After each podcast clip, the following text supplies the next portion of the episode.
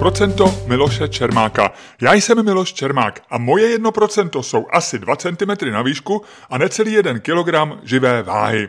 1% je taky podcast, který právě posloucháte. Pokud vás o něm zajímá víc, najdete vše na webu mého newsletteru 1%.cz. Partnerem podcastu je spravodajský server Seznam zprávy. Petr Kocián píše každý den na Twitter a někdy i minutu po minutě detailně popisuje, co prožívá. Třeba dnes jídlo k obědu je dobré, fazole, maso a brambory. Následuje podrobný program odpoledne. Co je na tom divného? Nepíše něco podobného na sociálních sítích víc lidí?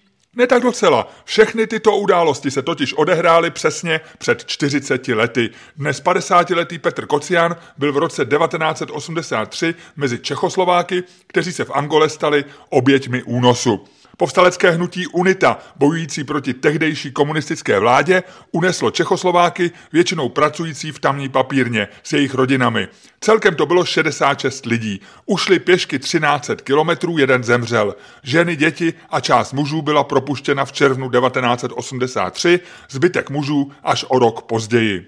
Jak to prožíval desetiletý kluk, který byl v Angole od prosince předešlého roku společně s mladším bratrem a rodiči? Samozřejmě jsme o tom s Petrem Kociánem mluvili, byť právě podrobný popis, včetně fotografií či map, najdete na jeho twitterovém účtu. Zajímalo mě, jaké zážitky byly ty nejhorší a co všechno se dělo po návratu zpátky do tehdy socialistického Československa.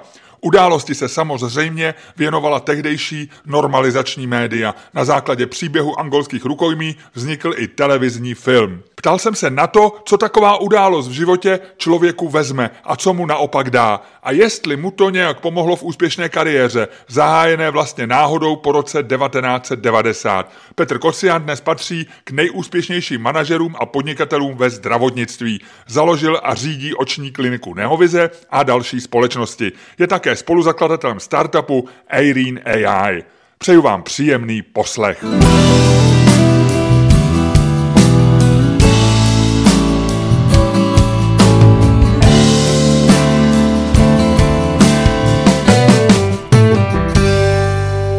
vítejte v podcastu. Trošku jsem si říkal, jestli nepřijdete namaskovaný na černo, protože jsem četl vaší, ale to je ze včerejška, nebo záznam včerejšího dne. Lépe řečeno, co se stalo včera před 40 lety, ten tweet, ve kterém popisujete události toho dne, my se za chvilku dostaneme k tomu proč, tak ten začíná větou, že vás eh, vojáci upozornili, že musíte být namaskovaní jako černoši a mít tmavé oblečení, aby nebylo vidět, že jste běloši. Je to přesně tak, no. To je, tohle je jeden z takových silnějších zážitků, kdy si pamatuju, jak, jak mě to úplně jako to, to dítě, z toho jsem byl vytočený, nechtěl jsem, bojoval jsem s nima. Přijde mi to teď jako zvláštní, proč mě to tak jako strašně vadilo, ale bylo tam něco takového, jako že že to už je moc. Jo. Jako unesli jste nás, nedáváte nám jídlo, ale malovat se na černo nebudu. tak já rychle vysvětlím, o čem se bavíme. Vy dáváte na Twitter takzvaně v živém přímém přenosu pouze spožděno o 40 let záznam vašich eh, zážitků eh, z roku 1983, kdy jste byli jedním z skupiny Čechů nebo Čechoslováků se tehdy říkalo, a byli, to Čech, byli tam Češi i Slováci, skupiny unesené v Angole. Eh, tak popište jenom stručně, co se tehdy stalo. Je to přesně tak. My jsme se v prosinci 1982 dostali do Angoly, přijeli jsme tam za tátou, který tam už předtím zhruba půl roku pracoval v papírně místní celulosce a plánovali jsme tam nějaký dva, tři, čtyři, možná díl, díletý pobyt. Hrozně jsme se na to těšili, protože ta představa prostě, že, že pojedeme do v Afriky a, a budou všechny, všechny ty, ty věci, které vlastně nebyly u nás dostupné. My jsme měli jako v dětském pokoji velikou mapu světa, takže jsem si to tak jako všechno zkoumal, ta cesta byla zajímavá, bylo to prostě úžasný. A váš a vám bylo, vám bylo, bylo deset? Necelých deset. A bráchovi? Bráchovi bylo, v, bylo v necelých šest. Hmm. No. A přijeli jsme tam teda v prosinci, užili jsme si tam první Vánoce. A, První dojmy? úžasný. Jako byli vlastně, jako když to zpátky si člověk vezme, tak e, přijížděli jsme tam s nějakým pocitem, jako že je to úplně v pohodě, že jo, prostě nejeli bychom někam, kde by to nebylo nebezpečný, ale když jsme přijeli do Luandy, hlavního města Angoly, jak jsme si měli pak eh, letět dál do, do Lobita a to se zdrželo asi o tři dny, protože armáda zabrala všechny letadla a přesouvala někam vojáky tak jako zpětně to člověku mohlo docházet, nebo Aha, mohlo ale, to být, ale, ale vlastně to tak, prostě to tak bylo a, a neřešili jsme to. Angola byla v té době takový vleklý občanský válce, která trvala podle mě 15 let, nebo tak nějak. No, ona v podstatě v roce 75 se osamostatnila po Karafiátové revoluci, co byla v Portugalsku, a i hned tam začala občanská válka. Ale v, v téhle fázi nebo na začátku těch 80. let se relativně stabilizovalo. Ta, ta, ta komunistická MPLA ovládla většinu Angoly. UNITA se stáhla relativně na jih a v, FAPLA eh, eh, zase, zase směrem eh, k Zairu. A asi tam byla pohoda, protože táta tam dostal doporučení právě od lidí, kteří tam byli předtím, někdy od roku 78 tam jezdili a, a, a poměrně si to užívali, byli tam dva, tři, čtyři roky. Hmm. No, takže jsme tam přijeli. Afrika, prostě moře tam bylo, v, v, zvířata, že jo, prostě v, jiný, jiná vůně, všechno, všechno jiného značením. Jiná barva e, slunce, že jo? Jako no, přesně, jo, vše, všechno. blízko. No, jiný, jiný hvězdy vlastně, že jo, nebo jiný pohled, e, pohled na, na souhvězdí.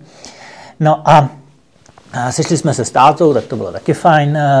Pak jsme cestovali od pobřeží směrem, směrem do vnitrozemí. A tam zase byly takové nějaké věci, které by možná člověku dneska už přišly zvláštní, jako že se jelo v koloně s ozbrojeným doprovodem. Viděli jsme tam vlak, který před sebou tlačil dva prázdné vagóny nebo naplněný kamením. Jo, a když jsme se ptali, proč to tak je, tak to je kvůli, že kvačové, tam občas nějaký banditi tam jsou a, a můžou přepadat, ale dobrý. A přijeli jsme do Alto Katnumbely a a to bylo krásné místo, zhruba 1200 metrů nad, nad, nad mořem, tam je taková v, v, ve vnitru Angoly je v, eh, náhorní plošina, takže poměrně suchý podnebí, žádný extrémní vedro, prostě strašně příjemný na život.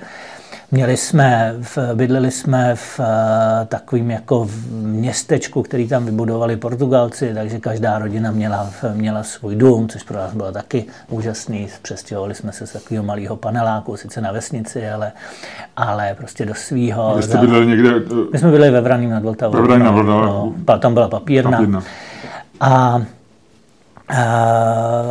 Zahradu jsme měli, v, pak, pak jsme našli někde chameleona, takže jsme chovali chameleona, bylo v ananas, rozmnožovali jsme ananas, pěstovali jsme z těch konců jako další. A prostě všechno, manga, že jo, jako máma vařila v mangový knedlíky v, místo meruňkových, jo, a bylo to takový jako strašně fajn, měli jsme tam bazén, Eh, kam jsme se mohli chodit koupat, byť eh, to fungovalo vlastně strašně, eh, strašně legračně s ohledem na, na tehdy budovaný socialismus, protože my jsme žili vlastně v, v, v jiný úrovni kvalitativní než všichni ostatní tam.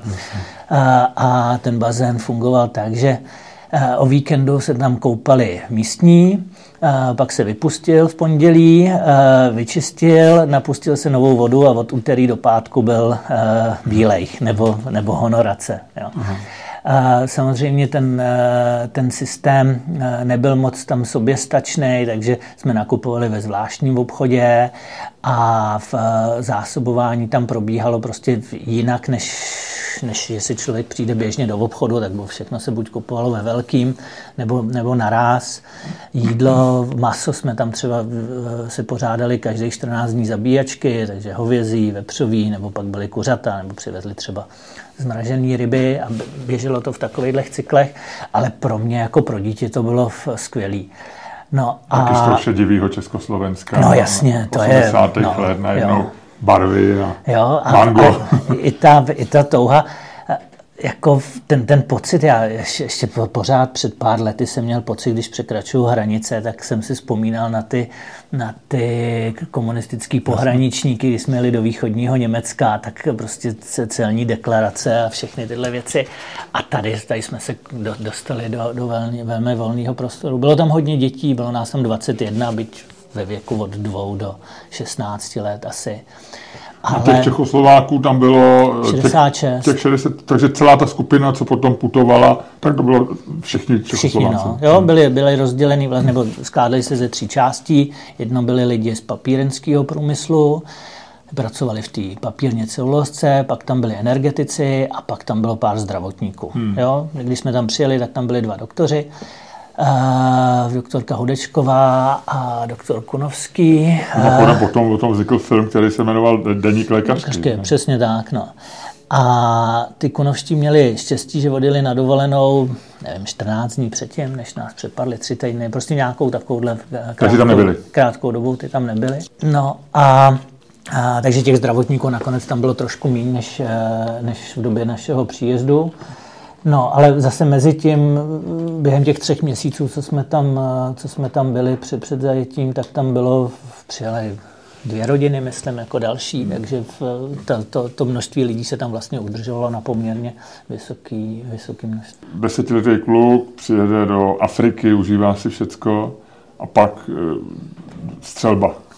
No, tomu předcházela ještě taková jako věc, která to, naše pohodlí tam výrazně změnili, změnilo a to, že eh, UNITA přepadla nebo zničila jednu přehradu, která zásobovala celou eh, oblast, nebo v hydroelektrárnu, která zásobovala celou tu oblast eh, a, a továrnu, takže přestala vlastně fungovat. My jsme tam v, začali fungovat na dýzlovém agregátu, který běžel prostě nějakých pár hodin denně, takže byl trochu problém s vodou která se dovážela, ale, ale zase prostě pro mě jako pro to dítě to nebylo nějaký tragický. Byla to komplikace, ale pff, tak no, máma nepekla bábovku uh, každý den, ale jenom jednou za čas kvůli spotřeby. A ono no, taky v té době, v ty 80. leta, ne, že bychom se jako materiálně měli v Československu špatně, ale jako byli jsme zvyklí, že třeba neteče voda, nebo že ne, se nedá koupit něco dobrýho. Přesně tak, no. Jo, a ty, ty malí kluci za tou hygienou nejsou tak jako úplně, že bez denní sprchy to nezvládali.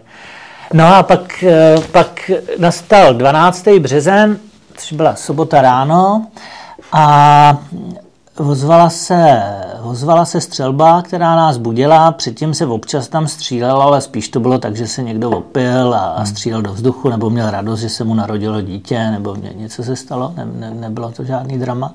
Nás tam konec konců, nás tam, jsme tam měli jakoby vlastní ochranku, pár vojáků, kteří tam hlídali tu Českou ulici nebo tu, eh, ty, ty koloniální domky. A to, bylo, to byly vojáci té oficiální no, komunistické části země? Přesně tak, to byla spíš, byla to milice, v, eh, taková domobrana, nebo ale v, v uvozovce profesionální a byli tam milí kluci. A ozvala se, ozvala se střelba, ta střelba jako v, neutichala, ba naopak sílila a přibližovala se. První střelba byla někdy asi kolem 6 hodin ráno a, a někdy tak jako v, jsme, šli jsme za rodičema do ložnice bavili jsme se jako co je. Oblíkli jsme se mezi těmi a táta někdy kolem půl osmí, osmí hodině se šel podívat, co se venku děje, protože tam začali jako pobíhat z, spoustu civilistů před oknama a měli nějaký bágly a pak se tam začali objevovat, odešel, pak tam se začali objevovat vojáci jiný, než, než jsme znali, měli trochu jiný uniformy, ale hlavně měli na, hla, na hlavách takový jako malý copánky, mm-hmm. antenky. No a, a, a pak najednou prostě to, to mi přijde takový zážitek strašně zvláštní, Eh, skoro až neuvěřitelný, že oni na nás něco jako mávali, eh, pak jako namířili na ten barák eh, zbraněma a začali střílet. A já vím, že v tu chvíli jsme padli na zem a byli jsme prostě rychlejší než ty kulky, co prostě se za chvíli objevili takhle za náma na zdi, proběhli. A, a vlastně čím, čím, čím je to díl od té události, tak si říkám, jestli si to nevymýšli. A, protože fakt jako být rychlejší než kulka nebo zareagovat na to, nevím. Myslím, že jsme měli všichni ohromný štěstí, protože my jsme bydleli v tom domku a on to byl jako, jako dvojdomek, tam byl jako výminek, tam bydlel překladatel, skupiny Seša Ivan. Ten bydlel s váma v domě? No v podstatě, jako ale on to byl oddělený. No. My jsme měli takový společný dvorek, uh-huh. takže vždycky, když byla siesta, my jsme si chtěli hrát venku s bráchou a dělali jsme tam trošku boger, tak, eh, tak jsme dostali vynadáno, že se teď odpočívá, že on potřebuje spát a je unavený, tak jsme na ně koukali jako na dětka otravného, že co, co, nám to tam, co nám to tam říká. No a ten se schoval vlastně mezi jediný dvě pevné zdi, který to tam měl eh, a měl ten celý, celý ten byt, který byl jako, jako podlouhlej, takže vlastně, vlastně v té ose střelby byl, tak mu ho celý rozstříleli a teprve pak, pak si ho odvedli zpátky uh, pryč tamtu. Takže ten náš dům, viděl jsem nějaký videa z té Altokatumbely, ten vlastně z, ně, z něho nic nezůstalo, z něho zůstaly jenom základy. A potom, co tam stříleli do baráku, tak přišli, rozbili dveře, říkali vám už, vám už, pojďte. A já jsem tam uh, se v, uh, obouval a v, tak v tom v té rychlosti pro pohodlí uh, jsem si vzal cvičky na nohy, v kterých jsem tam chodil, který pak mě doprovázeli na pochodu. Táta na tom byl možná o trošku hůř, ten vyšel ven v pantoflích, takových dřevákách s kterými pak jako taky absolvoval v podstatě skoro, skoro celý ten pochod. A měl jsem vedle normální boty a, a další věci a mohli jsme si vzít svým způsobem cokoliv, byť to, to bylo teda jako ty vojáci nás popoháněli a, a mířili na nás, ale nevzali jsme si nic a v, odešli jsme v podstatě, já jsem měl na sobě tepláky a tričko a ponožky hmm. v eh, slipy, to bylo všechno. Tak asi jste nečekali, že vás čeká, že budete absolvovat 1300 kilometrů pochod. Měl se strach? Asi jo. No, tam Oni nás teda vzali a odváděli nás někam pryč a co, co bylo první, eh, jedna z dalších věcí, co, co vlastně jako tu to řekněme napětí tam stupňovali, tak jsme viděli toho jednoho z našich, eh, z našich eh, těch ochránců. Eh, viděli, viděli jsme ho mrtvýho s prostřelenou hlavou na, na trávníku. No, pak se tam objevila nějaká skupina černochů, který nám tak hrozili, který jako se radovali z Unity a, a nám hrozili, že jsme, že jsme... To byly jako místní, kteří si jako připadali osvobození vlastně to Unitou. Jako. Asi, no, no, něco takového. My jsme byli v Komouši, že jo. A, tam už pak jsme se setkali jako s dalšíma, s Čechama, Slovákama, což zase bylo jako příjemný, že jo, člověk se trochu sklidnil. No a začali nás odvádět pryč a odvedli nás, odvedli nás do nedalekého lesa, přišli jsme přes most a přes řeku a tam nás chromáždili a začali zjišťovat co jsme zač a, a, a kdo je kdo a tak dále, a jestli jsme všichni a, a po chlapech chtěli sepisovat, jestli sloužili v armádě a u hmm. jaký zbraně případně a tak dále. No. Já si to dobře pamatuju, tak ona to vlastně byla náhoda, on to nebyl jako cílený eh, záměr jejich uníst eh, jako nějaký zahraniční pracovníky. Spíš to bylo, že byli víceméně překvapení, že tam jste? Nebo... Eh, víte co, já dodnes pořádně nevím, jo, protože v, ten útok byl poměrně připravený. Eh, v svědci říkají, že tam prostě viděli ty, ty důstojníky se tam den, dva předtím pře, procházet hmm. po autokatumbele. Moc si neumím představit, že by mohli nevědět, že je tam skupina bílejch a další věci, jo, protože určitě věděli, že tam byla skupina kubánských učitelů a na ty se chystali a měli jsme velký štěstí, že tam nebyli, protože tam by asi došlo k strašné řežbě. Ty Kubánci by se nenechali, ty no. byli, byť to byli učitelé, tak byli prostě po zuby ozbrojený, měli kulomety pod postelema a, a RPGčka a další věci. Takže jako v, možná to zjistili v poslední chvíli, možná to nevěděli, možná to věděli v, v konečném důsledku, je to asi, asi jedno. Ale e, v tom, v tom lese se mi stalo něco, co, co je taky zase jako zkušenost, která, kterou člověk čte popisovanou eh, z války. A to najednou, že jsem zjistil, že mám naděláno v kalhotech.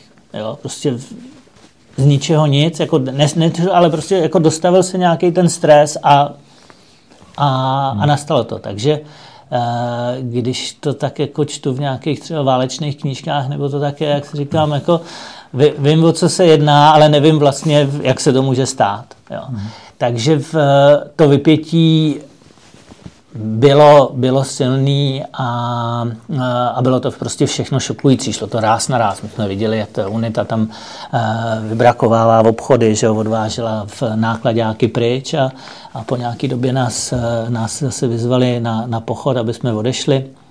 Vlastně, když jsem říkal, že měli jsme štěstí při tom střílení, že se nám nic nestalo, v, nikde nevybuchlo nic, co by, co by nás jako mohlo ohrozit v blízkosti, tak další strašná klika byla, že naši otcové nebo chlapi, co tam byli, někoho zaslechli, že, že se chystají vyhodit fabriku do vzduchu tam, kde jste pracovali, nebo kde pracoval? Kde pracoval táta, přesně. Ale protože to je celuloska, tak tam byl potřeba chlor a tam bylo uskladněný pět tun chloru. Takže kdyby to tam vyhodili do vzduchu, tak uh, máme IPRy a vlastně ta celá oblast, kde žilo nějakých 30 tisíc, 40 tisíc lidí, včetně nás by v, v, skončila uh, ne asi moc hmm. jako v, dobře. A tomu se podařilo zabránit. Jo. Vy jste zmínil ten politický aspekt toho, že na vás koukali jako na komunisty, protože jste byli z té druhé strany.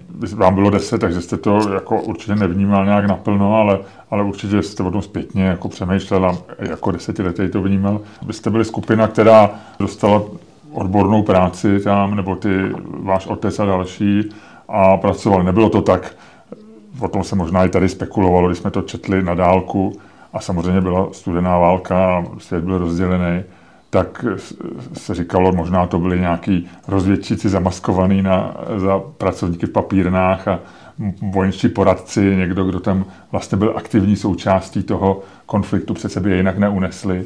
Ale takto to nebylo, že jo? Eh, jsem naprosto přesvědčený, že ne. Kupodě, já jsem se i díval třeba, já jsem si říkal, jak je to možné, jak to třeba jako v, eh, jako jestli tam eh, mezi těma lidma byli nějaký rozličící. Případně příslušníci STB nebo něco. V těch seznamech nikdo není. Jo, jako, jste se nepá, ty... Nepátral hmm. jsem úplně po každý jménu, ale prostě tak nějak jako, nějaký další věci. Překvapivě teda ani vlastně jako neměli ty lidi v eh, žádný závazek jako podepsaný s, s STB nebo něco, že bude. Hmm. Skutečně se tam jednalo o, eh, o odbornou práci a ty lidi tam, ty lidi tam pracovali. A byť jako v podstatě všichni tam byli do jisté míry prověřený kádry, že jo, takže většina z nich tam asi byla v komunistické straně a, a, a tak dále ale e, my jsme tam nejeli budovat socialismus, jo? my jsme tam jeli, jeli za, za možnost dostat se někam, něco poznat jiného a samozřejmě to byl i velmi zajímavý zdroj peněz, jo? protože to prostě jako bylo za, za jiných podmínek než doma, takže to byla příležitost, jak si, jak si i ta rodina mohla polepšit. No. Já si pamatuju, že když vás pustili, tak jsme to sledovali, eh, ono to bylo jak na dvakrát, nejdřív ženy a děti a pak muži vy jste byla se v té první skupině jako dítě, tak si pamatuju, že eh, úplně to vidím jako dneska, možná si taky už do toho lecos jako projektu, jak je to dlouho, ale vím, že jste byl na nějakém letišti a tam byly už záběry, někdo vás vítal a vy jste byli tedy jako trpící skupina po 300 km pochodu, ale byli jste oblečeni líp než 90% eh, lidí v této zemi. Měli jste na sebe adidasky a a hezký, hezký bundy a my jsme si říkali, no to je pěkný teda. to no. jsou ty oběti, které jsme drželi palce. Jasně, to jsou, jas, no, to, to, tohle, jsou, tohle jsou ty věci, které vlastně se tam jako prolínaly a vlastně jako bylo to determinovaný tím, tím eh, socialismem. Ten náš návrat byl, to byla vlastně taky strašně zajímavá, zajímavá věc, protože nás, eh, kromě toho teda, že nám řekli, že teda odjedeme, odveze nás Červený kříž a naložili nás zase na nákladák a vezli nás celou noc někam. A teď ráno prostě jedeme buší, tam jsou takový ty, ty plochý, ty akácie, a najednou já koukám, tam prostě nad stromama kouká e, směrovka letadla, co se děje, říkám, tam stojí letadlo, nemohli jsme tomu věřit, než jsme přijeli, jako opravdu tam u toho jsme byli stál Herkules, eh, C130 nákladní, čtyři motory, eh, vrtulový a tím nás odvezli do, eh, do Johannesburgu, uh-huh. kde nás přivítala skupina místních Čechů. Krásný. Takže jste, takže jste jeli přes kapitalistickou cizinu. No, oni nás, jeho fričeni říkali, že, že nám že nabízeli, jako, že nás tam budou léčit a dostanou nás někam do parku a to bylo tam nějaké přesvědčování, jak kdo by, kdo by chtěl zůstat. A přichystali nám krásný v přivítání, kitky, jídlo, pití. A to byli emigranti vlastně, to byli emigranti. trvale v Jižní no, Africe. No. Jo, plus to byl s nějakou podporou Jasně. africké vlády. A po pár hodinách, eh, čtyři hodiny jsme tam byli, jsme odletěli do, do Kinshasy, eh, kde nás měli předávat eh, v těm zástupcům československé vlády. No a tam jsme přiletěli a vlastně tam první dojem, který já si pamatuju, bylo, že letadlo obstoupený černýma vojákama se zbraněma zase, takže tohle. Pak nás převedli do takového typického afrického letiště, které jsou, jsou dodnes, to znamená jaký takový ty koženkový nebo plastový sedačky, nebylo nic k pití, nic k jídlu, eh, divní vojáci, jo, něco se tam podepisovali a pak nás teda odvedli do toho československého Iljušina. Takže jste si užili čtyři, čtyři hodiny svobody, byť samozřejmě byla to Jižní Afrika, kde nebyla svobodná země z nějakého jakoby univerzálního pohledu, ale pro, pro vás to byla svobodná země a pak jste se zase vrátil do vojenské diktatury. Já, mám, já jsem tam měl v té v Jižní Africe, tam s tím, s tím apartheidem jsem tam měl jednu zkušenost, protože jak nás eh, vedli do toho salonku, kde byl pro nás připravený jako to přivítání, tak jsem tam prostě viděl bílého černého dělníka, který tam společně v, kopali v něco nebo připojovali elektřinu, to je jedno. Jo, ale takový, takový ten jako pr- první dojem z té Jižní Afriky byl tohle, že jako jak to s tím apartheidem asi je, byť tím vůbec to nechci spochybňovat, jo. Ale ty věci prostě nejsou černobílé, dokonce ani v Jižní Africe. A, a, a vlastně už jenom jsme přišli do toho československého letadla, byť byla, byť byla jako radost, ale uh, už tam jako začaly ty věci být takový zvláštní. Taková jo? ta komunistická deka zase nemá Trošku, no. Jak, jako například bylo málo jídla a pití, protože to letadlo bylo dva, tři dny na cestě, protože nás měli už předávat dřív a, a mělo to být někde jinde, já myslím, že nejdřív v Zimbabwe, pak se to posunulo a tak dále. A, a prostě došlo to. Jo, ta, ta delegace tam zatím většinu věcí vypila a vědla, ale protože ten stát prostě jako v, šetřil nebo šetřili se devizy, tak prostě ne, nenakoupili další jídlo, jo, ne, ne, nezásobili to. A když jsme letěli na zpátek, tak uh, nad Egyptem nás najednou se objevily vedle letadla stíhačky a museli jsme přistát, protože jsme neměli povolený koridor a stáli jsme další hodiny někde prostě na kraji letiště, jestli to byla Káhira nebo něco dalšího, eh, letadlo s vypnutýma motorama, vedro tam bylo, větralo se dveřma, protože prostě v, eh, zase se asi šetřilo palivo a tak dále, nebylo to, to jídlo, pití. A zvláštní to bylo. No. No a pak jsme, eh, pak jsme přijeli do, v, do Prahy na letiště, to je to, co jste popisoval. Já tam mám občas, když to pouštějí, tak já tam mám výstup, jako, že na co se těším, tak říkám na babičku, na dědu. To byl fakt takový jako, asi, asi nejsilnější moment, že jsem na, na ty prarodiče, hmm. a na, na ty jsme vzpomínali nejvíc. No a naložili nás do autobusu a, a jeli jsme vlastně prázdnou Prahou, to byl první prázdninový den 1. července 1983 a vezli nás na Bulovku a na každý křižovatce stál policajt a, a prostě měli jsme takovou jako zelenou vlnu.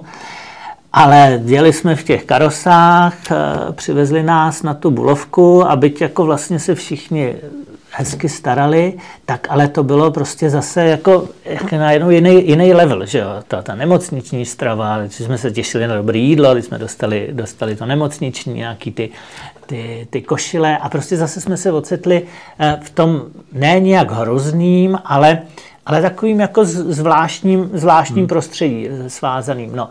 No a ty teplánkovky, ty nám zavařily strašně, že jo? protože to bylo, to bylo zdrojem přesně jako, co, co chtěli, dostali ty adidasky, že jo? měli jsme, většina z nás měli takový jako vínový, malí děti měli modrý, brácha byl malý, takže měl takovou modro, modro, modro-bílou a přece někdo, kdo má adidas, tak nemůže být na tom, na tom špatně, že jo? konec konců v Rusku je to dodnes, že jo? adidas no je prostě je synonymum pro, pro něco, něco pěkného. Takže to pak se dál taky objevovali, že jo, tak jako lezli tam pro prachy, neměli tam líst, eh, co by chtěli, že jo, přijeli v adidaskách, jo, ale to... Bůh ví, to máte, jak, to, Bůh ví jak to bylo. Jasně, ale to máte dneska, jako Jasně. nemůžete po, počítat s tím, že, že vši, ta, ta, ta závis mezi lidma, to je prostě jako esenciální vlastnost, takže hmm. no. My jsme teď skočili do konce, ale já vás přerušil. Co, co bylo nejhorší moment momentem té celé cesty? A jak dlouho to trvalo teda? Těch, my jsme tam byli celkem 111 dní. Je to znamená od toho 12. března, 12. března do, do 1. července. Do 1. července. Jo. A myslím, že vašeho datníka propustili taky, hmm. že, že, byl, že měl nějaký horší zdravotní stav. Přesně tak, táta byl mezi sedmi eh, mužema, který byli propuštěni jo. společně s ženama, byť ne jako v, v první skupině, protože my jsme nejdřív odjíždělo těch 17 eh, žen, eh, matek s většinou s 21 dětma. A to, že táta pojede s náma, jsme se dozvěděli až, až někdy jako při, při odjezdu na to letiště nebo no. za tím letadlem, takže tam, tam jsme se setkali, to bylo ne, nečekaný. Těch zbylých 20 chlapů tam strávilo v podstatě další téměř rok, myslím, že někdy 23. No. června se vrátili, nebo něco, něco takového. A, a, a když jsme na tom pochodu teda těch, těch duře, takže trvalo to, trvalo to ten náš samotný pochod 111 dní, z čehož většinou, většinou bylo na pochodu, pak, pak jsme byli chvilku na té v eh, sloní bázi, jak jsme ji nazývali, kde nás trochu vykrmovali. Ale těch momentů jako takových jako silných, divných bylo, bylo několik. Jo. Tak byl samozřejmě toto to samotné e, přepadení, pak bylo, když nám sdělili, nějaký druhý, třetí den, nám sdělili, že půjdeme 600-650 kilometrů. To jsme měli na ty cvičky pořád. No, to jsme si připadali, jako že se asi zbláznili, že nikdo nic takového nemůže ujít a, a, a teď nic nemáme na sebe, děti, že jo, jak jako jsou tam malí děti, jo. nemocní lidi, že jo. paní Janečková měla v těžce nemocný kyčle, že jo, takže s chozením a další. Pak se ukázalo, že jsme zvládli dvojnásobek a ještě pak kus cesty na, na autech, na který jsme se strašně těšili a pak jsme si říkali, jestli by nebylo lepší radši pěšky. No, takže tohle, byl, tohle bylo taková ta deprese, kdy vás prostě řekne, jako to je konec, jo, to, to nemůžeme přežít. Uh, silný okamžiky byly v uh, noční přechody, kdy jsme se dostali, nebo noční pochody, kdy jsme se dostali do, do nějaký střelby, Museli jsme se vracet a to bylo vlastně jako, že jsme vycházeli večer, šlo se celou noc, celý den, celou noc a pak jsme se hmm. někdy dopoledne zastavili. Samozřejmě naprosto šílený byl ten den, kdy zemřel Jaroslav Navrátil, protože to zase člověka přepadla ta, ta ta panika, co, co, se, co se bude dít, jak budeme fungovat. Jo. To byl Slovák, relativně mladý a nějak se zranil, že myslím, že... Přesně tak, on teda, jako to je taky no, no man, oh man trošku, teda i když v opačným uh, podobě, že jo, prostě jediný, kdo umřel, se jmenuje Navrátil. Uh,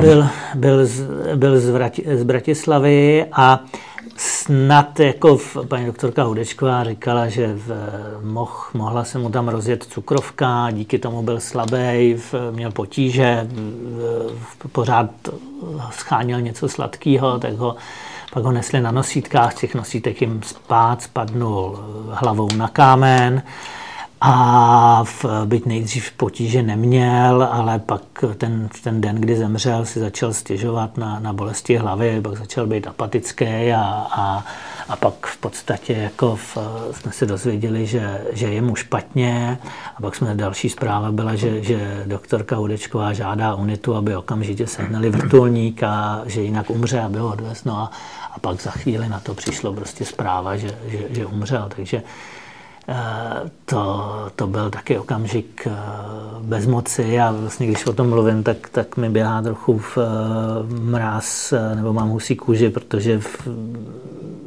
to je to, kdy stojíte a vlastně nejste schopni nic udělat jo? a nevíte, jako jestli zítra nejste na řadě vy. Svým způsobem ale byl zázrak, že cynicky řečeno ten mrtvý byl v vozokách jenom jeden. Naprosto... Na to, co povídáte, jak byla ta střelba, ta, ta dlouhá vzdálenost, ty momenty, kdy Eh, se tam objevili nějaký vojáci a tak dále, tam vždycky to mohlo být jenom vlastně kousek od toho, aby se to nějak zvrklo v něco mnohem horšího, než jak to dopadlo. Naprosto s tím souhlasím a opakovaně teď na to myslím, jako když, když eh, připisuju ty zážitky, protože v, eh, v tom deníku je to koncentrovaný, je to den za dnem. Mně se pak skládají ty události do sebe, protože spoustu si toho pamatuju, ale ale to zařazení jako do, do času mi, mi úplně jako z hlavy bych nedal. A tam právě ty, ty okamžiky, kdy lidi jsou různý nemoc, ne, nemocní, že jo? měli jsme strašlivý průjmy. Jo? Jako tam vlastně zázrak, že nikdo ne, nezemře z dětí, někomu mohl umřít na dehydrataci. Malárie tam byla, že jo? jako zase z cestopisu, prostě tam lidi umírali na malárii, my hmm. jsme to přežili. Měli jsme nějaký podivný žloutenky, já jsem kvůli tomu pak zůstával díl na, na Bolovce, protože se mi rozjela zrovna jako po, po návratu. To, že tam nikdo třeba neměl zánět slepýho střeva nebo cokoliv dalšího, opravdu ne, ne že by to bylo jednoduché, lidi tam trpěli, v, eh, sotva se hejbali a nebo další, ale, ale svým způsobem to dopadlo jako neuvěřitelně, neuvěřitelně dobře. A říkám to teda i s tím vědomím, že tam jeden z nás umřel, což, což je hrozný, ale vlastně ten, ten, eh, ta situace v, eh, mohla způsobit daleko, daleko no. horší. Nic nás tam nekouslo, jo, nikdo nikam vlastně nespad, nezlomil. Tam jako lezli jsme po hnusných skalách, ohromných kopcích. My jsme se tam pohybovali v oblasti, kde je nejvyšší hora Angoly, 2620 metrů.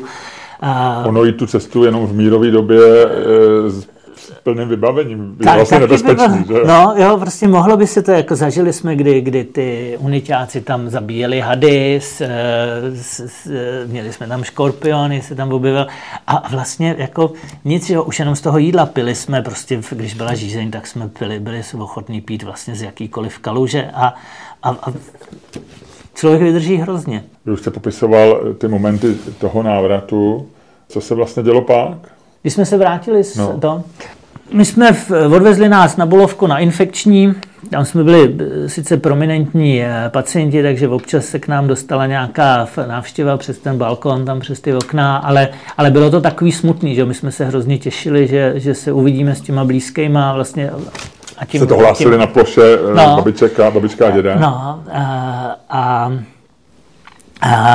máme prostě ještě nějaký, jako v, v boje pro rodiče lepili v takový výstřižky různý a jsou tam telegramy, že, jo, že v, jako oznámení z toho je vidět ta zoufalost, kdy, kdy psali na Politechnu a, a na nějaký vládní úřady, jako, jako co s náma je nedostali, ale pak přišla zpráva, že, že, že bychom měli přiletět, že jo, tak to tam bylo, takže všichni jsme se na, na, na sebe navzájem těšili, ale já jsem byl, jsem byl v měsíc v podstatě v nemocnici, po 14 dnech to sice už vypadalo, že mě pustěj, ale objevila se mi žloutenka, takže to, to, to, to hmm. posunulo, to jsme byli s mámou, s bráchou, protože jsme měli nějaký podobný potíže, táta, táta byl trošku dřív propuštěný, léčili nás na různé parazity, že a prostě všechny tyhle věci. No a vrátili jsme se domů a těšil jsem se na to, na to vlastně, jako že se zařadíme zpátky co nejdřív. Těšil jsem se na ty kamarády, že a další. Tak takový Budete jako... povídat ve třídě, co bylo, že? No, já si úplně nejsem jistý. Já mám spíš pocit, že to bylo takový, jako, jako chci být zpátky jako bez nějakých specifických jo. věcí. A tehdy mě strašně frustrovalo, že mě vlastně říkali Angola, přes dívku, na která by se mi možná dneska líbila a tohle, tak ale prostě pro, pro, toho, pro toho kluka mě to přišlo, jako že mě tím vyřazují z, ně, z něčeho zvláštního, jo? jo? Nebo že mě vyřazují a, a dávají někam zvláštní. Takže jsem se kvůli tomu hrozně rozčiloval. Taky moc jako ne, nechápu, ale, ale prostě jako dítě není malý člověk. No. A byl pro mě teda takový jako jeden z momentů šokujících je, když jsem vlastně se sešel s těma uh, svýma kámošema a teď jeden se tak jako držel dál ode mě a říkal jsem jako, co je? Nebo no, nic. A po chvíli z něj vypadlo, že máma pracovala ve zdravotnictví a říkám mu, radši buď od něj dál, kdo ví, co, eh, co si sebou přitáh. Jo. Breberky nějaký, no, angolský. Přesně, takže takže prostě zase, zase ta klasická, já nechci, aby to vyznělo jako, že v eh, oběti a, a, a, a chudáci, ale, ale spoustu lidí se chovalo úžasně, byli příjemní a pak jako na člověka ale nejvíc zapůsobilo ty, ty negativní věci. Že? Hmm. Takže takový to... A bydleli jste pořád v tom vraní? Bydleli jsme tam, no. Hmm.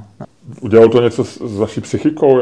Jako myslím, že třeba, já nevím, noční můry, nebo protože byl to silný zážitek, zvlášť pro desetiletého kluka, bráchovi bylo šest, je to něco, co když člověk prožije A nebo je, nebo je to tak, jak jste říkal, že vlastně člověk je možná silnější, než si většinou myslí? je strašně těžký říkat, co by kdyby, že jo. jo já nevím, možná bych byl stejný, možná bych byl trošku, uh, trošku jiný.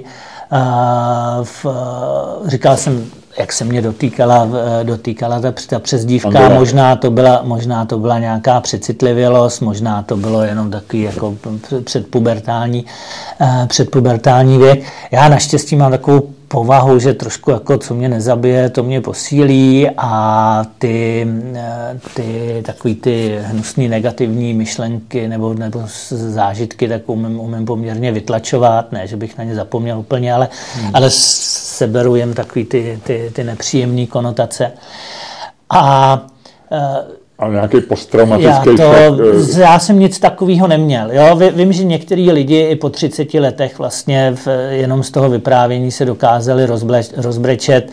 Pro mě to byla strašná výhoda, že prostě jako bylo mi deset, kluk, eh, nemusel jsem se vlastně o nic starat, staral jsem se nějak tak jako víceméně jenom o sebe, nebo v, eh, byl jsem součástí nějaké skupiny, takže, takže to celkem, celkem šlo.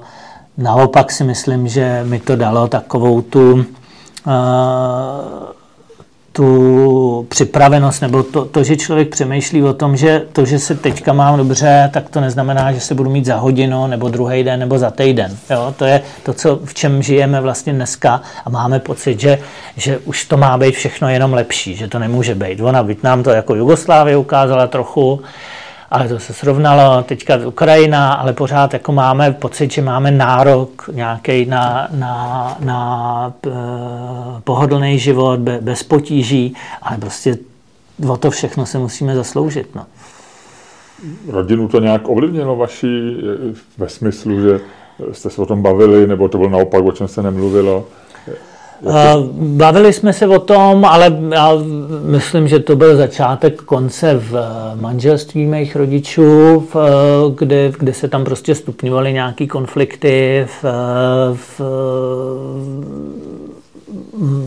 máma občas měla jako připomínky, že nás tam zatá, že se o nás táta nestará. Jsem to jako trošičku eh, vyčítala. Vyčítala v, a to je prostě všechno, všechno těžký posuzovat. Já bych se jako rodič do téhle situace nechtěl dostat teda ani, hmm. ani za, žádnou, za žádnou cenu a ty lidi se různě, různě s tím vyrovnávali. Myslím, že těch rozvodů tam bylo víc a na druhou stranu tam vzniklo i manželství, že jako dali se dokupy dva, dva svobodný, takže... Já už jsem říkal, že vznikl film, který se jmenoval Deník lékařky v Angole nebo něco takového. No, deník angolské lékařky. De, de, deník angolské lékařky. Vycházely samozřejmě články, vycházely asi o tom vzpomínky, založené na vzpomínkách těch lidí, s kterými jste to prožil. Sledoval jste to? No, určitě, ale ten, ten film byl, tak oni to byl seriál Některý film? film to byl, film. Jo, něco jako televizní film televizní nebo něco. Film. No. Byly, články vycházely, některé byly s, s naší rodinou, takže v, v jednu knižku v, v, na, naši dávali dokupy, dokupy, nebo byli jedni z těch, kteří se, se, se na té knižce podíleli.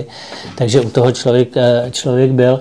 Ten film byl pro mě, tak jako dítě, pro mě zklamáním. Teď jsem se na něj koukal někdy před měsícem, tak jako ry, ze studijních důvodů. rychle ze studijních důvodů. A jako překvapivě jsem vlastně jako tak že jak jsem ho špatný, předtím no? jako kritizoval, že vlastně to bylo úplně mimo, tak jsem, jsem tak teďka jako v, jsem v tom opatrnější. Tam toho jako základního pohledu prostě eh, je zkreslený ten film, že tam jde nějaká skupina, prostě pár desítek lidí s pár uh, vojákama. Jo? Uh, některé věci si neseme sami jo? A, a probíhá to tak, jako oni to, pak to bylo vidět, že to natáče někde v, Americe a, tadyhle v, jako v lomu Amerika a tak dále. Ale ty dialogy tam byly velmi dobrý, dobře, dobře udělaný a vystěhovali aspoň to, co jsem viděl, hmm. tu podstatu. Jo? Takže jako není to úplně mimo, eh, asi tu psychologii toho okamžiku to poměrně postihovalo, ale to vykreslení té situace je strašně rozdílný, jo? protože my jsme v počátcích, eh, tam bylo nějaký dva, tři tisíce vojáků, byli tam x tisíc nosičů, takže my jsme šli třeba v koloně, která měla tři, čtyři, pět tisíc lidí.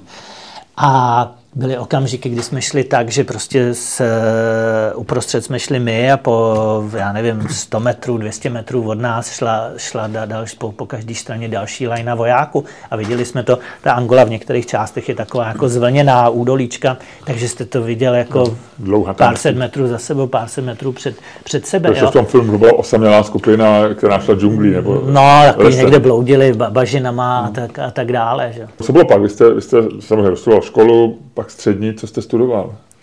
Já jsem chodil na střední ekonomickou školu, takže v, nějak mě lákala v, eh, ekonomika a tohle a pak jsem šel na výšku, No a... To už bylo vlastně těsně před rokem 89. Bych ne, ne, ne, já jsem, já jsem byl ve třetíku na, na, na střední škole. Na střední, na střední škole, jo, když byla. V roce jo, 89, jo. Takže 16. na vysokou jste šel jo, už Takže na vysokou poměrech. jsem šel už, už potom.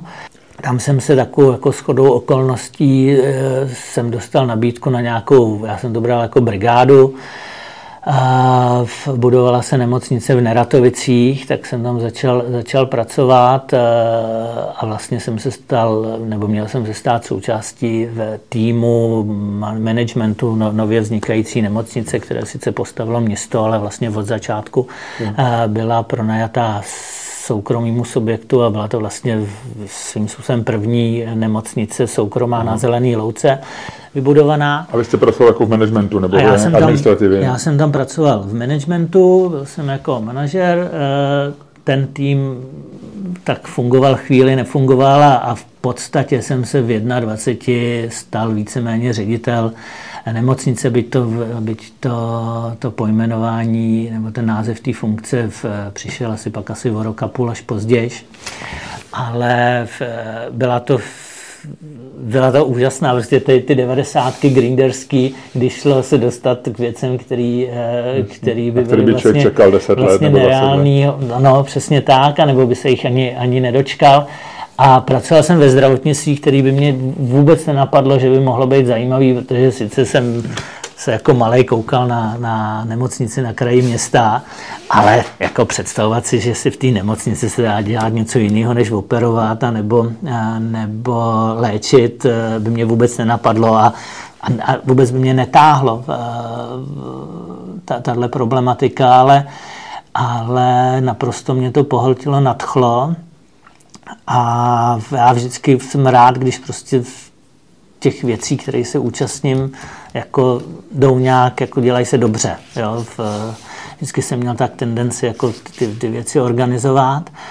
A tam být bez, přes své mládí, tam zase to, jak jako po té návratě v Angole, tak mě dráždilo Angola tak tady mě dráždilo, že většina těch uh, mých podřízených zaměstnanců, který jsem přijímal, sestřiček říkali, a kolik vám je? Jsem říkal, jo, tak to vy jste jako moje dcera, můj syn. Říkal, když už to nepřišlo, tak jsem si říkal, co se děje. ale, ale vytvořil se tam jako hrozně fajn tým a ta nemocnice pak nakonec začala být jako vyhlášená jako porodnice. Eh, byl tam vynikající tým chirurgů, která byl tvořený samostatnou firmou a takže se tam jezdilo za laparoskopickými operacemi a další věci a, a, a bylo to úžasný.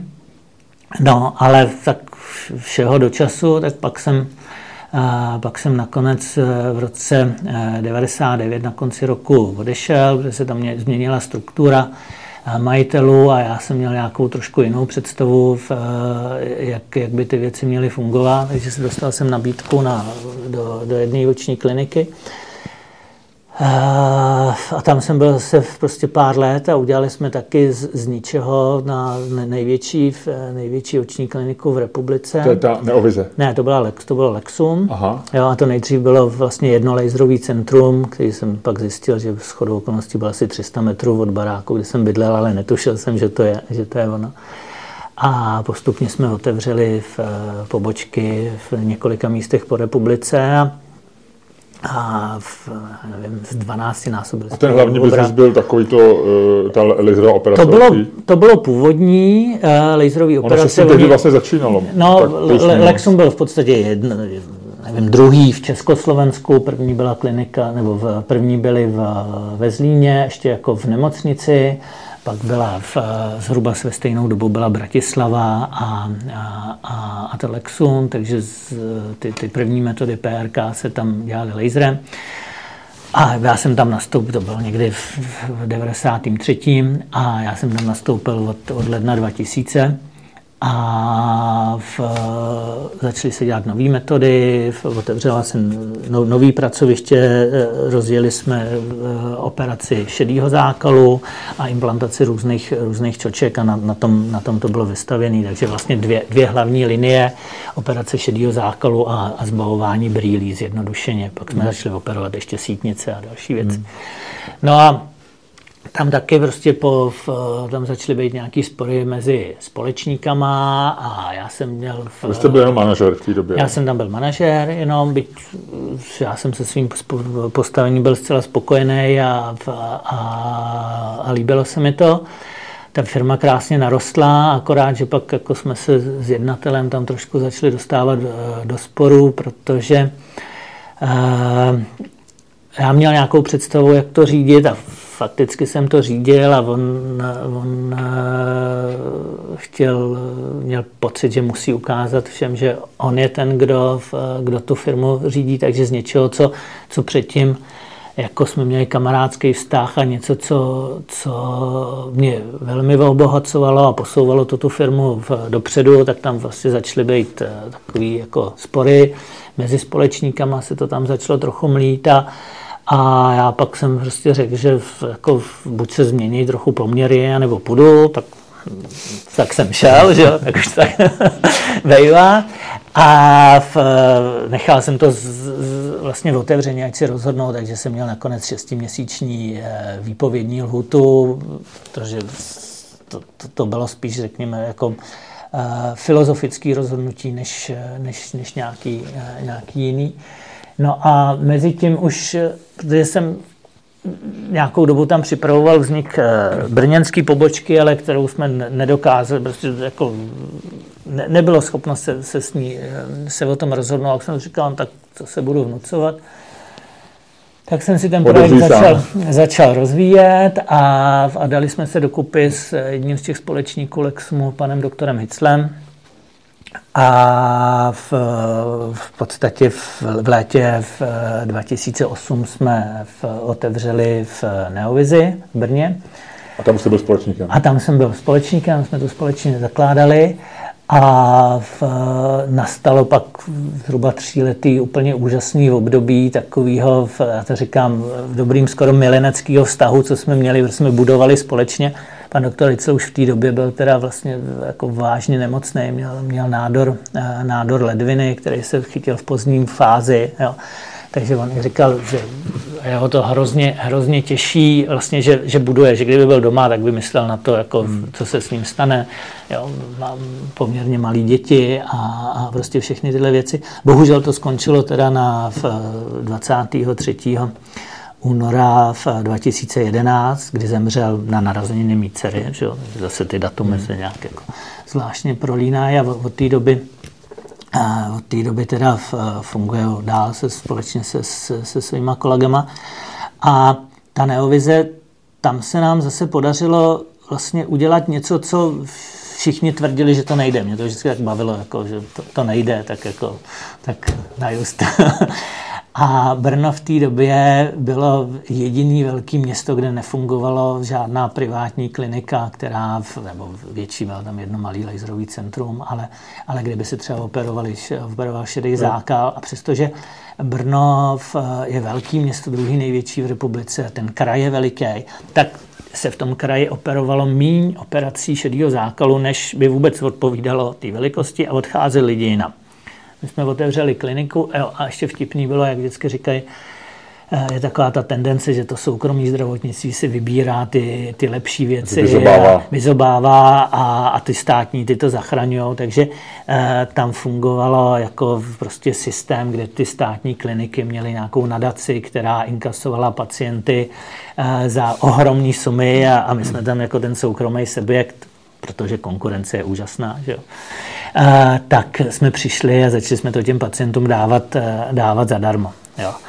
A během pár měsíců jsme se stali největším eh, centrem Brně. chirurgickým na Brně, samozřejmě taky jedno z největších, z největších v Čechách, byť teda v, v, předtím jsem vybudoval Lexum, nebo se podílel na tom, ať to, to není jenom moje práce. Mezi tím vyrostlo ještě Gemini, tak my jsme se stali trojka.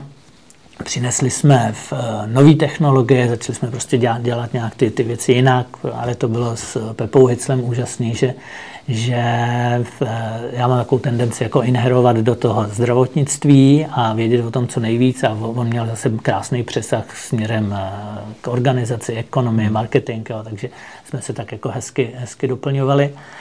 A podařilo se nám spoustu věcí s nima přijít eh, inovativně. A přestože jsme si na začátku říkali, tak jako už to nebudeme dělat tak, že bychom zase měli ty pobočky, a, ale hezky si budeme opečovávat to, to, to jedno, jedno naše, tak nám to moc dlouho nevydrželi, nevydrželo a dva roky potom už jsme otvírali v eh, centrum eh, v Bratislavě eh, a v ta slovenská neovize, který říkáme neovizia, teda protože jsme chtěli aby to bylo, aby to bylo lokální a jak jsme říkali v Čechách neovize jako televize, tak, tak neovizi jako televize.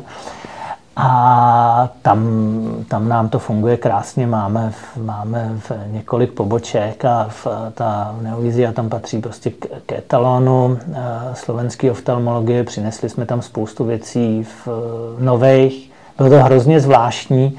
Nechci, aby to vypadalo nějak jako, tak jako paternalisticky, nebo, eh, ale jak vlastně slovenský doktoři byli v čele mikrochirurgie v 80. letech, tak se tam něco jako změnilo a v těch kolem toho roku 2010 vlastně to Slovensko bylo myšlenkově v tom očním tak zhruba 5-10 let za Čechama. Jo, takže se tvrdilo, že některé věci lasery nefungují a, a takovéhle čočky se nemají dávat, protože to, jo, i když to byl standard jako v Čechách, tak, tak jsme to tam přenesli. A po, ustáli jsme to, prosadili jsme to, změnili jsme spoustu věcí a, a funguje to krásně a úplně nej, nejúžasnější na tom je, že eh, ten obor je takový, že přicházejí slepí, odcházejí vidící.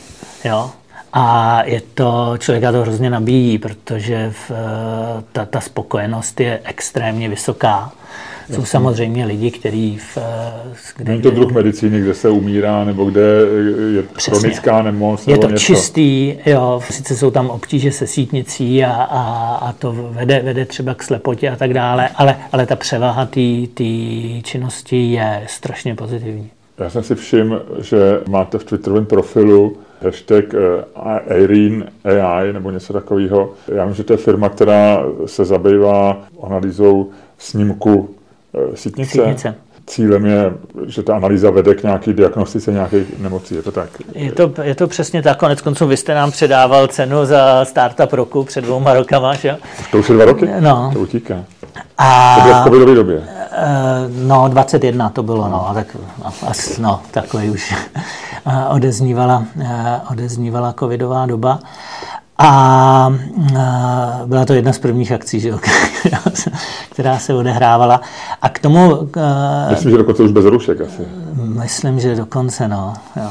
Člověk, když se na to vzpomene, tak si, si říkám, to přece není možné, že se to dělo. Je, je to, teď odbočíme, myslím, že to je, se potvrzuje to, že pandemie je něco, co člověk má v sobě zakódováno, že vytěsňuje. Tak jako jsme s překvapením četli o tom, o španělských chřipce, jak nechala malou stopu v médiích, tehdejších, v knihách. Já jsem vždycky myslel, že španělská chřipka byla takový nějaká jako epizodka, něco, co bylo nevýznamný globálně a ukázalo, ukazuje se, že zemřeli desítky milionů lidí a že to byl velký problém, tak, ale lidstvo to tak nějak vytěsnilo.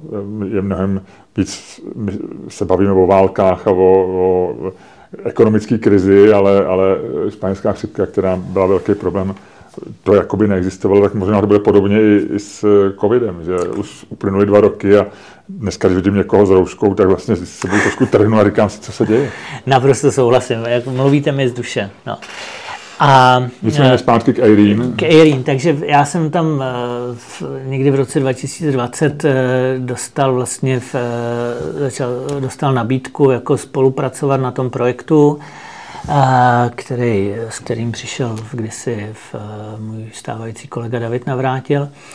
A my stali jsme se jako strategickým investorem Stal jsem se strategickým investorem a přinesli jsme do toho tu, řekněme, živou medicínu, jo? protože každý, každý z těch projektů, ono to vypadá strašně krásně, kdy jako něco vymyslí, model se vytvoří a pak, když se to dá jako do praxe, tak se zjistí, že to je vlastně jako v, na 50% nebo na 30% nebo něco, jo, že, že, že, že prostě z hlediska používání eh, je, je to někde jinde. A eh, ten, eh, já tam mám jako dvojí výhodu, protože kromě toho, že provozujeme oční kliniky, tak jsme v, když si s kamarádama založili i centrum na, v, pro diabetes nebo diabetologii a endokrinologii, kde zkoušíme prostě nějaký v, v uvozovce nový postupy, ale převzatý ze zahraničí. Jo? Protože když to funguje jinde, proč by to nefungovalo u nás? Jo? A to, že to zatím někdo u nás nedělá, neznamená, že to, je, eh, že to nejde. To je známý trik že je vždycky lepší něco dobře okopírovat, než špatně vymyslet. No, přesně, naprosto, naprosto souhlasím. Vždycky je, je v těch nových nápadů se uchytne 20%, že jo, nebo něco takového. Ale dobrý kopie fungují skoro všechny. Přesně, přesně. Takže v, my jsme i v, i v Neovizi jsme spoustu věcí jako skopírovali z ciziny a já říkám prostě v obyčejné věci dělat neobyčejně dobře, byť to je Rockefellerův výrok, ale v, v, velmi rád ho používám. A uh, jeden, jedna z nejvýznamnějších komplikací diabetu je v diabetická retinopatie, což je nemoc sítnice, která může výst ke slepotě. Jo? V, v naší bílý nebo indoevropské, ale to není úplně správně, jo? Je, to, je to z toho spíš z hlediska toho Caucasian, jako ty, ty kavkazané, jak ano. říkají, rasy, eh, tak eh, je to druhý nejvýznamnější důvod slepoty. První Aha. je věkem podmíněná makulární degenerace, kterou třeba pro zajímavost netrpí skoro černoši. Hmm. Jo. A, ale ale mají maj, eh, maj to ty, ty typický bílí Evropané nebo v, v bílí Američani. No a, a proto by měl každý diabetik chodit jednou ročně k očnímu lékaři, aby byl vyšetřený a aby se včas, když tak začalo v, intervenovat eh, proti, proti ty diabetické retinopatii. Protože se v podstatě dá asi desetinásobně snížit riziko slepoty jenom včasným, včasným záchytem. No a, ale ten problém je, že ani u nás, ani v podstatě jinde na světě ty prohlídky neprobíhají nedějou se. Jo. My jsme jednali s českými pojišťovnami, oni to tak jako říkají různě, někdo to skoro se tváří, že je důvěrný to číslo, ale e, měly by to být teda čísla, které by měly být veřejný a tady si hmm. myslím, že zásadně selhává selhává úzis, který si prostě ty, ty čísla si slí místo toho, aby je dával k dispozici. A, a teď myslíte čísla o počtu prohlídek? A... O čemkoliv. Jako úzis má naprosto všechny data o, o, o tom, jak se čerpá péče v, eh, hrazená ze zdravotního pojištění a na tom by šlo zpracovávat nádherné statistiky. Jo? A neděje se to tak takzvaně z důvodu, aby, aby se to špatně neinterpretovalo. Uh-huh. Ale podle mě je důležitější nějaká interpretace než žádná. A v Čechách je něco jako 900 tisíc, 880 tisíc diabetiků. Někdo to zaokrouhleš na milion, protože může mluvit o prediabetu a tak dále. A ty lidi by měli mít e, každý rok roční e, měli prohlídku u lékaře. To je milion prohlídek. Jo.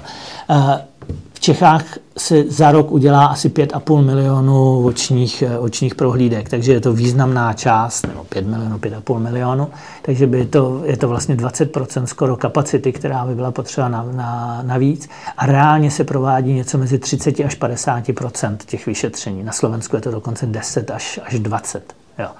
No a, a ten náš projekt Erin umělá inteligence, ta, ta vlastně přináší tu možnost, že Eh, že stačí jenom vyfotit eh, sítnici pacienta na speciální kameře, která se jmenuje Fundus kamera. A ta inteligen, umělá inteligence, která je vytrénovaná v, v, tím způsobem, že jsme měli vlastně balík asi dvou milionů fotek, ty fotky, část se z nich anotovalo, to znamená označovaly se tam všechny ty nálezy a tak dále tak umí dneska zpracovat s velmi vysokou přesností, nějakých 96%, 99%, podle toho, z jaké strany se na to koukáme.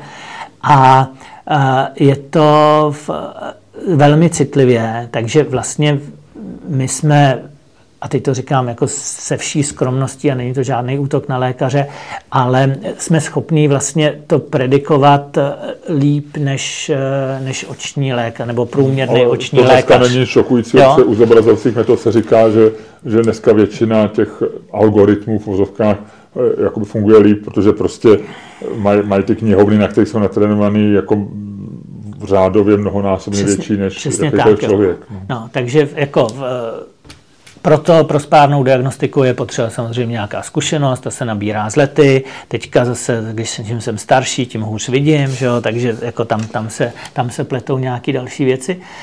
A, e, ale pro, pro ten screening základní je to prostě úplně úžasná věc. Takže pacient, e, my to zkoušíme i na té diabetologii a že ty pacienti místo toho, aby chodili k, k očnímu, tak je vyfotíme.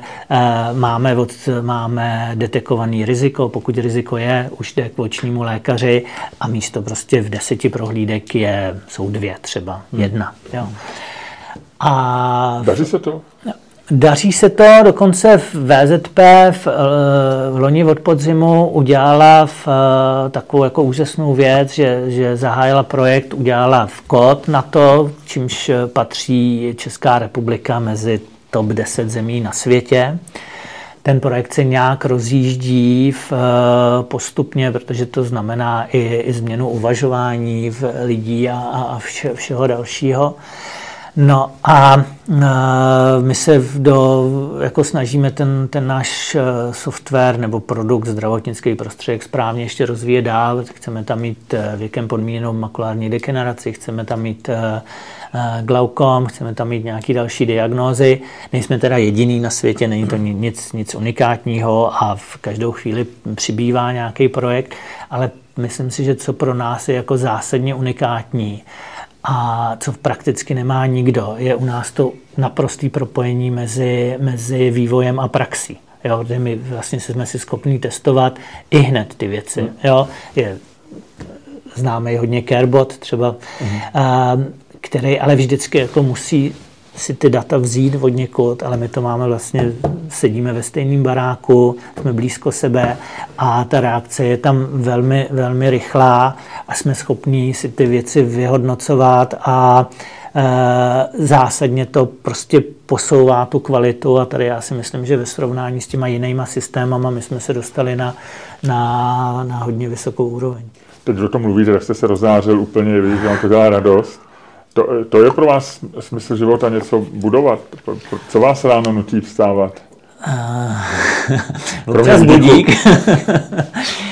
Mě prostě práce baví. Jo? Já vždycky, když slyším o někom, eh, konec konců i ty dohady, že jako jít do důchodu v 65 znamená pomalu umřít eh, za pracovním stolem, já tomu moc nerozumím. Já si myslím, že prostě práce, bez práce bychom nebyli takový, jaký jsme. Mě prostě vždycky bavilo organizovat, jako bejt, eh, bejt v čele, něco se snažit a v, být aspoň dobrý, když už nemůžu být nejlepší, jo? nebo se snažit, jako ta, ta, ta cesta k tomu. Takže a, takže... Někdy je lepší být jenom dobrý, protože, jak se říká, že nejlepší je největší nepřítel dobrého. Souhlasím, no. Proč jste si vybral zrovna takhle těžký obor, nebo je zdravotnictví těžký obor? Mně to pro podnikání přijde jako mimořádně těžký. Samozřejmě je, v tom spousty peněz, je to jeden z oborů, kde víme, na rozdíl od mnoha jiných, že do budoucna rozhodně nebude upadat, protože budeme žít díl a budeme víc nemocní a těch peněz je ve zdravotnictví hodně. Na druhé straně je to obor hrozně reformovaný, Eh, regulace má deformovaný samozřejmě tím zdravotnickým systémem a tak dále. Proč, proč jste si vybral takhle těžký obor z mého pohledu? No, byla to trochu náhoda, to, co jsem říkal, a je to hrozně krásný obor. Jo, můžete toho dělat uh, spoustu a uh, svým způsobem je ve zdravotnictví strašně snadný úspěch. Jo. Opravdu? No, protože jako v to zdravotnictví funguje, nebo aspoň z mýho pohledu, hrozně mezi, jako jedno okej mezi slepými králem.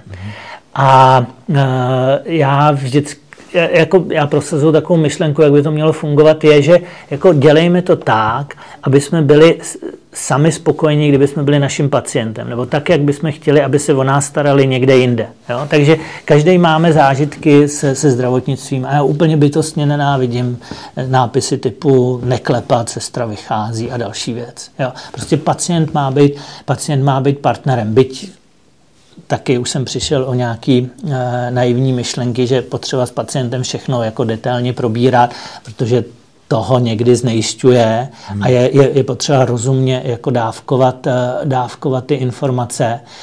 A ale jako dá se tam dělat strašně moc. Jo. A prostě podle mě zdravotnictví nemá být něco jako nepříjemného, neosobního. E, doktor se má bavit, personál má říct e, pacientovi, co se s ním bude dít, jak se to bude dít. V nemocnici jsem nenáviděl ty, ty zvyky typu, jako že uklízečka přijde v pět hodin ráno a rozsvítí, e, že si směny budějí pacienty, protože se střídají v 6 hodin ráno a aby měli otevřený, aby ty druhý si mohli vypít kafe a tak dále. Jo. A tím, že jsme, jsem začínal vlastně na, na víceméně soukromí porodnici, jo, kde, kde ten nějaký ten, ta tendence k tomu privátnímu chování byla, byla je, nebo je, je daná vlastně tou, tou nějakou logikou, tak uh, jsem si tam osvojil spoustu věcí uh, pozitivních, ale říkám, jakoby ta, ta, to hlavní, co mě táhne, je, je ta moje vlastní chuť to, to dělat tak, aby ty lidi byli spokojení a abych já byl spokojený. Jak se vám pracuje s lékaři? Je to, je to těžký? Je to určitě těžké. Lékaři jsou hrozně fajn. Je tam taková jako pro mě nevýhoda, já škoda, že nemám vystudovanou medicínu, některé věci by se mi dělali snáš, nebo uh, ještě před 10-15 lety jsem to tolik jako neřešil, protože jsem s, to, s tím mladickým nadšením jako v, uh, člověk dělá i věci, které později pak třeba nedělá. Ale ten problém je, že lékaři si hrozně hájí tu medicínu, jakože jim do toho nikdo nemá mluvit.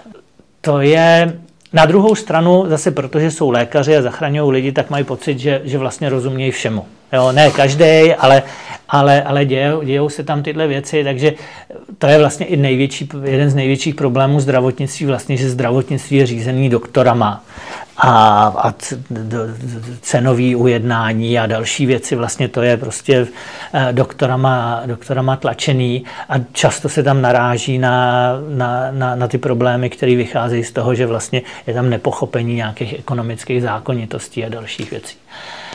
A, takže mluví se o odbornosti, ale já vždycky říkám, prostě jako bez, bez těch peněz tu odbornost nemůžu mít a současně jako peníze ale nemůžou být tím, tím driverem toho zdravotnictví. Hmm. A proto říkám, že jako my se snažíme podnikat tak, aby medicína byla na prvním místě a skrze kvalitní medicínu jsme dosáhli v pozitivního ekonomického výsledku. Teďka bohužel čím dál tím víc vstupují finanční investoři do zdravotnictví. A to je z mé strany je to naprost, z mýho pohledu je to naprostý peklo. Jo, to jsou lidi, kteří nechápou ty zákonitosti, neznají ty detaily a jedou prostě na tabulky. Myslíte, že jako na rozdíl od vás, který jste se stal podnikatelem a investorem ve zdravotnictví, jakoby organicky bych řekl, tím, že jste tam jako začal pracovat, no. tak to jsou lidi, kteří ty peníze třeba vydělali jinde a dneska je chtějí investovat pouze. No, přesně, přesně tak, jo. A uh, je tam jako koukáte na to z hlediska, z hlediska té tabulky a z hlediska výnosnosti a tak dále, ale vy, když nerozumíte tomu, té podstatě toho, co se tam odehrává, tak vlastně jako za A strašně plítváte penězma. Jo? Jsou tam naprostý přehnaný investice. Teďka doktor eh, vlastně každýho dokáže přesvědčit o čemkoliv, co, co zrovna chce. Takže to jsou ty diskuze o tom, jestli nemocnice má být nebo nemá být. Z, z medicínského hlediska nebo z doktorského hlediska zdůvodníme cokoliv. Zavření nemocnice, hmm. otevření nemocnice, to, že budou dvě vedle sebe a tak dále. Jo, prostě to, to, to, není, to není žádný problém. A ty investoři k lékařům přistupují jako s naprostou důvěrou. Jo? A říkají, tak mi to tady doktoři to, to řekli, já jsem pověř, to je vynikající doktor a oni, oni mi něco poradili. Jo? A já už jsem viděl takových projektů, který, který naprosto jako šíleně postavený jenom proto, že vlastně doktoři dostali uh, zcela volný pole působnosti a ne, neměli nějaký finanční vazby na, na ten projekt samotný. Zažil jsem to na Slovensku, tam byla nemocnice, kterou, kterou vybudoval bývalý vlastník Slovnaftu za strašné peníze, ale prostě tam spoustu nesmyslných věcí, které tam byly nakoupeny, byly tam ohromné denní místnosti a, a, a zázemí pro lékaře skvělý, ale na tu samotnou práci už to bylo složitý. Zažil jsem různé projekty očních klinik, ať už v Čechách nebo na Slovensku, který jako na nich vyloženě vidíte, že z toho takhle jako odkapávají ty peníze a říkáte si, kde se to jako vzalo. A e, třeba teďka jako je spoustu investorů do, do umělého oplodnění a, a, v, a, a v, konec konců v očním se to děje. A e, vy pokud jako neznáte tu podstatu toho, jak se to odehrává, jak, jak myslí doktoři, co, co vlastně, jaký jsou principy té péče, jo, tak uh, v, přicházíte o 50-80% vlastně tý, toho prostoru pro, pro tvorbu zisku. Hmm. Jo. A v zdravotnictví prostě má tendenci k enormní neefektivitě. Je to spíš handicap, že nejste lékař, nebo že nemáte vzdělání odborný v medicíně, a, a nebo vám to pomáhá, že máte ten outsiderský pohled na to. A ne, není vám to někdy líto, když jste okupení lékaři, že nemáte chuť třeba ještě si vystudovat na starý kolena medicínu? Tak to určitě nemám. a nevím, jestli bych to dal. Líto mi to je, mnohdy závidím jim eh, mnohdy tu jejich práci a to, to, tu možnost vlastně jako dělat, eh, dělat to, co, eh, to, co dělají, ale prostě... Ono je to jedna z mála profesí, které mají hluboký smysl. Já si zase říkám, že jim vytvářím proto podmínky, aby, v, aby jsme mohli dělat prostě v, v excelentní medicínu a, a oni z toho mohli mít radost. A bylo by to určitě ty věci jednodušší. Já si myslím, že jako se velmi zajímám o, o tu podstatu medicíny nebo podstatu těch oborů, oborů, který děláme. A to mi pomáhá se pak jako správně rozhodovat od začátku už v těch neratovicích. Prostě chodil jsem na na, na porodnici a, v, na operační sály a prostě zajímalo mě ta, ta, ta samotná, samotná podstata. Takže spoustu se toho dá do, dohnat a taky jsem říkal prostě zase jako vystudovat medicínu a dělat management, eh, to mi tak jako úplně nedává smysl, protože se tím plejtvá ta, to, ta energie vložená do studia a já jsem pevně přesvědčený, že prostě jako doktor buď může být dobrý doktor, anebo může být manažer, že, že skloubit obě dvě ty věci ne, nelze. Jo? Možná hloupá otázka, dá se říct, že to, co jste prožil a to, co popisujete teď v přímém přenosu na Twitteru, eh, že vám nějak pomohlo, že jste třeba v sobě našel třeba nějaký pohled na ty věci, jak jste zmínil, že si říkáte, že člověk má být eh, spokojený s tím, co je a kdykoliv se může zhoršit, nebo to, že já nevím, víc jdete za nějakým cílem. Nebo bychom to jenom romantizovali zbytečně? Ne, ne, ne jako nějaké ovlivnění tam muselo být jednoznačně a, a určitě to ve mně zanechalo takový to jako myslet na zadní vrátka, nedostat se po druhý do té situace, že, že člověk prostě na, na všechno zapomene a zachová se, eh, zachová se zkratkovitě. A takže já, když jsem jako vstupoval do podnikání a začali jsme, tak jako mně se spoustu věcí podařilo díky ohromné podpoře mý ženy která vlastně jako v, na té rodině šetřila, aby jsme mohli investovat tehdy do, do, do vzniku Neovize, ale, ale fungoval jsem i tak, protože jsem věděl, že když pojedu prostě 110 po, po dálnici, nepojedu 130, tak budu mít v litra a půl nebo dva litry, eh, dva litry nižší spotřebu. Tak, takže tak, to tak, vytvoří... Do detailu o tom přemýšlíte. A, a, a vytvořilo to prostě, drželi jsme rezervu tak, aby jako na, na kontě jsem měl, já nevím, milion korun schovaný, který jsem měl pro případ, eh, jako že, že bude průšvih, aby jsme to mohli nadspat do firmy. Mhm. A, a doma jsme prostě fungovali na, na takový jako bazální úrovni, aby to všechno běželo, takže Eh, žena ráda chodí, tak chodila s dětma v, do, zoo, eh, do zoo, chodila pěšky, ne, neměla, v,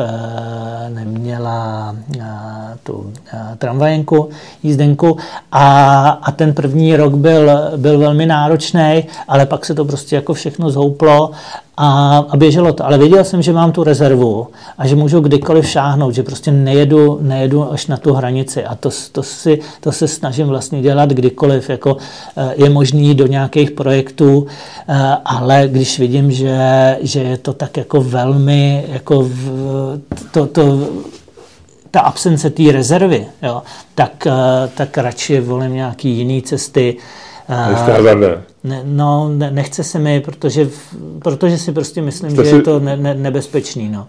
Navíc taky můžete uvažovat, jakkoliv je to samozřejmě ne, neracionální, takže už to svoje štěstí se si vybral v Angole a... já, já klepu, uh, to je druhá věc. Já myslím, že v štěstí, štěstí je strašně důležitá věc při, při čemkoliv a Eh, zatím jsem ho měl poměrně dost, eh, takže v, eh, jsem, jsem s tím moc, moc spokojený. No. Ať už jak jsme dopadli v Angole, tak i nějaké další věci. Ale on člověk si musí občas natlouc nos, aby to štěstí nepokoušel. Z těch ostatních lidí, kteří tam byli, se občas stýkáte nebo sledujete někoho z nich, nebo vůbec ne? V podstatě vůbec ne. Jo, v, eh, občas někdo, ně, někoho, někoho vidím v médiích. Tam byly, ze začátku byly nějaký srazy, myslím, že poslední byl někdy po deseti letech v roce hmm. 93, ale v, v každý si jede nějakým způsobem asi svůj život. No. Takže ani to, že dneska eh, o tom píšete na Twitter, tak jste nějak ne, nedostal třeba od nich nějakou zpětnou vazbu? nebo? Ne, dostalo se mi nějaký zpětný vazby od lidí, kteří znají někoho, Aha. jo, takovýmhle způsobem. Mimochodem, to mi, to mi, mám ještě jednu historku na tohle, která taky vypovídá něco o lidech zvláštního. Jednou za mnou přišel kamarád a říkal, hele, představ si, můj kolega byl s váma v Angole, jo. A já říkám, fakt jo, to je, to je zajímavé, jak se jmenuje? A teď mi řekl nějaký jméno, který mi vůbec nic ne, neřeklo. A pak se ukázalo, že on si to vymyslel celý. Jo, nebyl tam prostě a, a jenom prostě nějak tak eh, ta pravděpodobnost, že se s někým setká, byla hrozně malá, ale zrovna, zrovna se stalo tohle, tak on mu říkal, ale on tě nezná a od té doby už se o tom jako ne, ne, ne, nebavili. Jo. Proč jste se pustil do toho psaní na Twitter? Jak vás to napadlo, co si o toho slibujete? Mě to téma Angoly baví. Jo, mě, jako mě, občas se mě lidi třeba ptají, nebo to říkají tak opatrně, jestli bych o tom něco neřekl. Já o tom rád vyprávím a, a je to pro mě silný zážitek. A v, nějak jsem na, na Twitter jsem začal víc ho sledovat eh, během covidu, byl pro mě zdrojem informací. A pak už teda tam byly informace, které člověk nechtěl, nechtěl vidět, ale vlastně tam sleduju politiku a, a nějaké zahraniční věci a, a loni na podzem tam, doufám, že nespletu jméno, Jan Kozák začal psát takový seriál Druhá světová válka hmm. A každý den tam dává něco, byla tam strašně zajímavá ta část teďka, co, co byla od podzimu v, do jara k uh, finský hmm. uh, nebo v, k zimní válce, hmm. že, která jako jednoznačně ukazuje, jak vlastně ten to Rusko je následníkem Sovětského svazu a chová se stejně, tam jsou prostě stejné postupy, všechno. Že?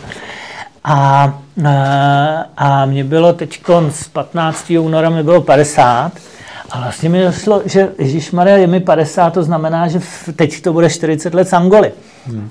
A tak jsem si říkal, tak já zkusím psát ten deník. Jo. A takže ho píšu, je to teda žrout času hrozný, děsí mě, kolik mám ještě před, před sebou dní. A děláte to opravdu v přímém eh, přenosu? No, někdy si to napíšu jo. dopředu chvíli, ale většinou to honím tak někdy jo. jako večer, když, když přijdu domů a ono to sežere tu, tu hodinu, v, pak, pak mi to dvakrát, třikrát spadne, že jo, hmm. v, ne, nenahraje se. A pak se mi, nebo se mi nechtějí nahrát fotky a další věci, tak je to takový nějaký, nějaký zoufalství. Uh, máte na tričku boomer, tak už si začínám taky připadat no. jako boomer, protože tu techniku, kterou jsem zbožňoval, jo, a měl jsem to, měl jsem to jako no, nový telefon, nebo nový postup, nebo něco, jak si říkám, Kristopáne, ať už hlavně nic nového není. Vím, že spěcháte, takže budeme končit poslední otázku, dám každému stejnou. V tomhle podcastu za deset let bude svět lepší nebo horší? No já doufám, že bude lepší teda. No doufáte, nebo bude? Bude, buďme optimističní. Děkuji moc, díky moc za návštěvu. Díky, díky za milé pozvání.